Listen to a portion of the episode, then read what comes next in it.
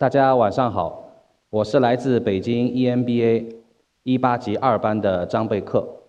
我是一名大学老师。我就像刚才何金同学说的，我也是一个斜杠青年，因为一次偶然的机会参与了一次创办了一个公益活动，使我从一个大学老师开始创业，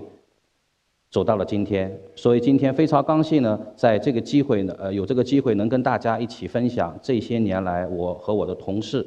在对智能制造领域的卓越工程人才培养方面的一些观点和我们的一些探索。大家都知道，如果我们国家没有世界一流的人才，就不会有世界一流的制造业。但是，怎么样培养一流的人才，这本身就是一个非常复杂的问题。当我们把企业家请到学校里面来问他说你这个行业到底需要什么样的人的时候，没有一个企业能够给我们一个全面准确的答案。我们这个时候发现，作为学校从来就没有关心过企业成长过程当中需要如何去构建它的人才战略，去支撑它的商业目标。这个方面我们学校做得很糟糕。所以作为一名教育者，我想首先要解决的问题就是要弄清楚中国制造业如果要转型升级，到底需要什么样的人才。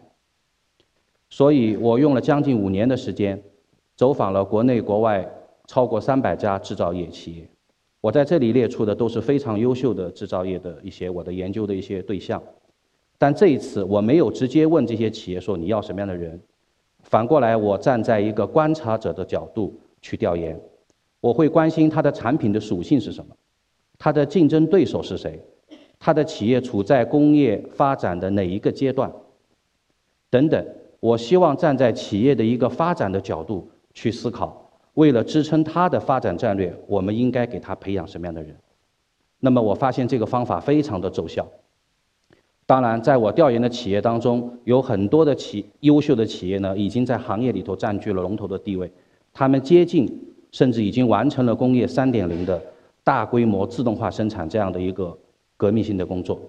甚至在一些非常棒的企业里头，我们在他们的示范车间里头还看到了工业 4.0 的雏形。一些具有非常高智能的协作机器人像一个助手一样帮助人类在工作。那么在这样的柔性生产线下，既能满足大规模生产的定制化的需求，同时还能满足高效率。所以我想这可能是我们制造业的一个未来。但是很可惜的是，当我在国内走访了很多地方，我发现的大部分企业还是处于工业 2.0 的状态。也就是说，在非常严格的生产节拍下，人像机器一样的工作。当然，工业 2.0 能够充分利用我们低廉的劳动力，只是说，随着工业革命的不断发展，我们欧美的竞争对手，他们的工业 4.0 的技术日趋成熟，而且我们的很多和我们竞争的一些新兴的制造业国家，他们的劳动力成本更低。那也就意味着我们国家靠过去人海战术为全球提供定制化商品这样的做法已经很难再持续下去了。那么制造业如何转型，这个问题非常复杂，并非说是给企业融资，给它更好的技术，它就能从 2.0 自动进化到 3.0 甚至 4.0。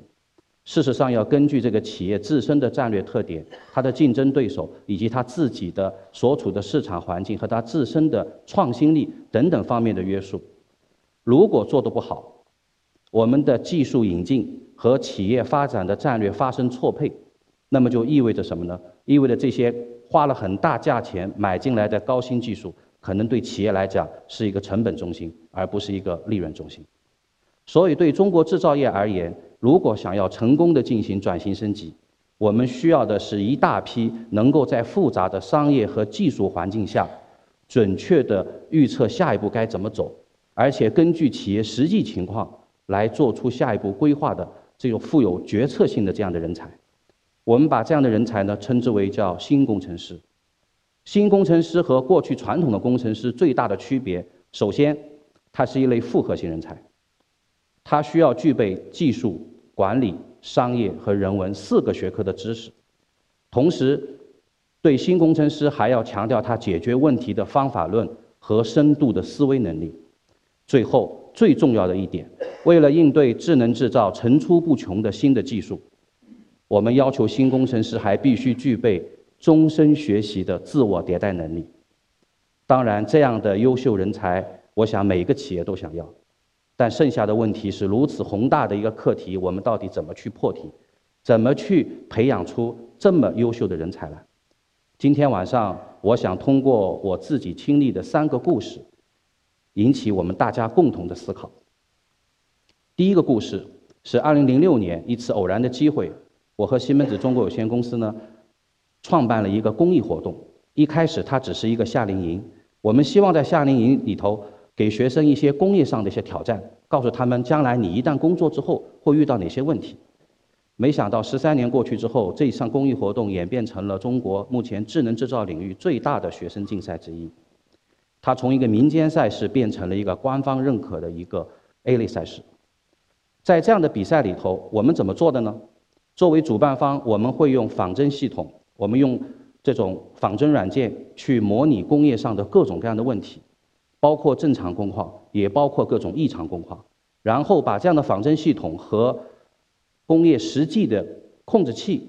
信息化系统等等这些工业手段结合在一起，形成了一个完整的一个复杂的一个工业环境。然后我们把这套工业环境呢，作为甲方的角色交给学生，参赛的所有学生以一个乙方的角色要完成整个工程项目，从分析、设计、规划、实施到最后运营，根据它运营的实际效果来判断它到底是能拿多好的名次。在这过程当中，这些学生还需要考虑生产指标、安全指标以及其他优化指标的平衡的问题。这是一个非常难的，而且非常综合的一个挑战。这个挑战里所涉及到的80%以上的知识和技能，在我们正规的大学课堂里都没有教。但是，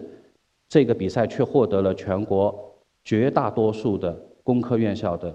热烈支持，也获得了教育主管部门和我们很多专家的支持。发展到今天，它已经从一个赛项变成了8个赛项，覆盖了智能制造、自动化、信息化、数字化、人机协作、工程创新等等，几乎每一个领域。而且每年超过1700多个学院组织数万名学生来参加这个比赛。同样的，这8个赛项里面所有的知识，在大学的正规课堂里都没有教到。那么为了帮助这些学生学习，我们在全国100多个高校里头还创办了这种学习小组。这个学习小组呢，在指导老师的帮助下，大部分是靠学生自己来运营的。今年发生了一件特别让人高兴的事情。2019年全国总决赛的年度总冠军是由成都理工大学获得的。这个学校的领队老师居然是一名研二的学生，他叫孟令宇。孟令宇同学，他是我们大赛的一个忠实粉丝，他参加过多次的比赛。由于今年老师在国外，所以呢，他就承担起了老师的这个角色，带领他的师弟师妹在8个正式赛项当中拿到了3个特等奖。那这个故事说明什么问题？说明如果我们只要给学生一个激活的一个学习环境，学生所爆发出来的能量是巨大的。第二个故事呢，是关于求学的故事。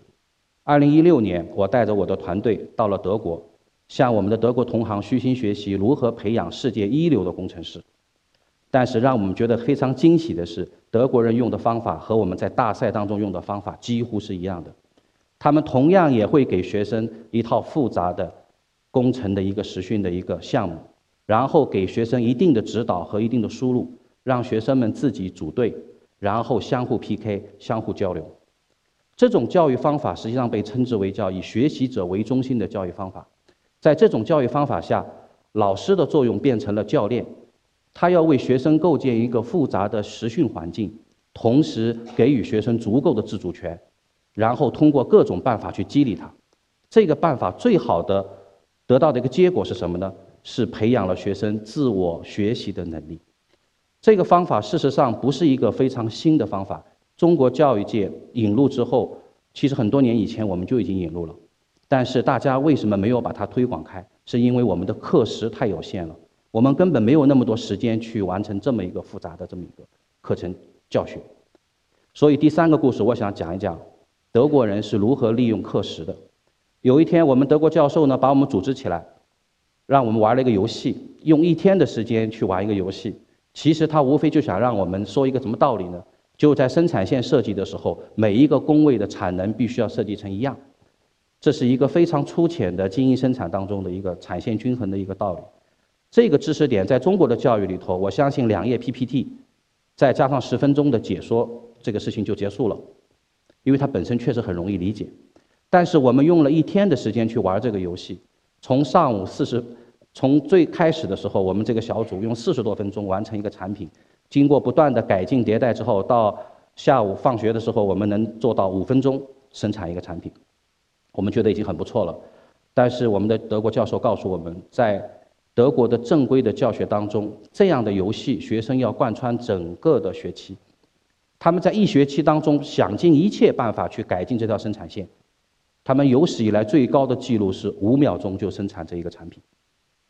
怎么做到的呢？学生们会发明各种标准化的方法，不论是颜色、字母、数字编号，设计各种防错机制，甚至收集各种各样的数据来分析这个系统当中还有哪些浪费我没有被考虑到，我还有哪些地方可以去改进。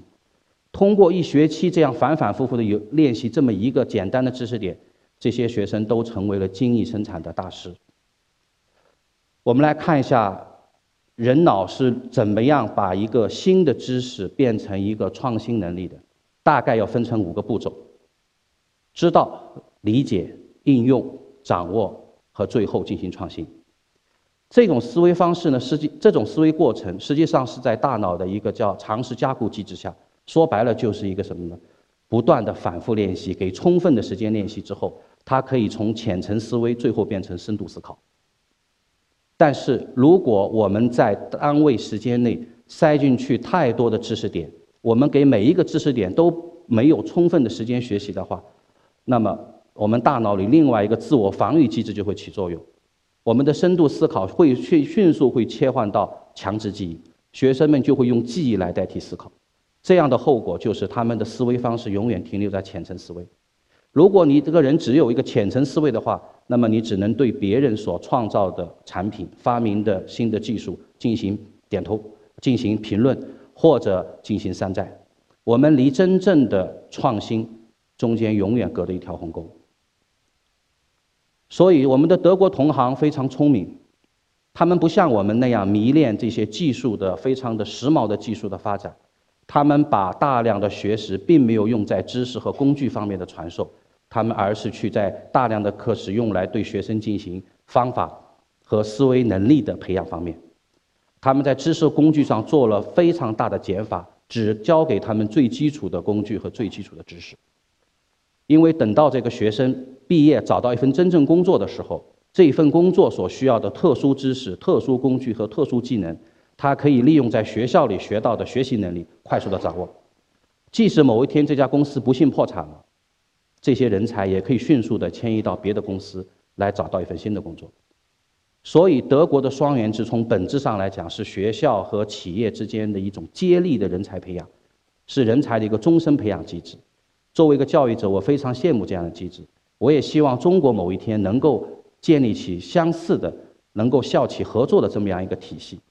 所以最近我们成立了一个智能制造新工程师联盟，我们希望在若干年以后，学校和企业能够结合起来，共同制定人才契约，共同来建设和开发相应的人才培养体系。我们正在全国招募最优秀的老师，组成开发小组来开发这些以学生为中心的、以学习者为中心、强调学习能力、强调他思维深度这样的课程。当然，我们也非常欢迎企业和我们一起来做这件事情。我们希望企业能够给我们提供你的典型案例、典型人才，我们的专家团队会把这些典型变成行业的通用模型，然后来改进我们的课程。通过我们大赛的平台和联盟的平台，将来能够在1、2千家学校里面进行部署。那么我想若干年以后，我们就能为中国制造提供卓越的工程人才。最后我想引用 Alvin Toffler 一位著名的未来学家在1970年说过一句话来结束我的演讲。他说，21世纪的文盲不是那些不会写字和读书的人，而是那些不会学习的人。教育的对象是人，所以教育以人为本。谢谢大家。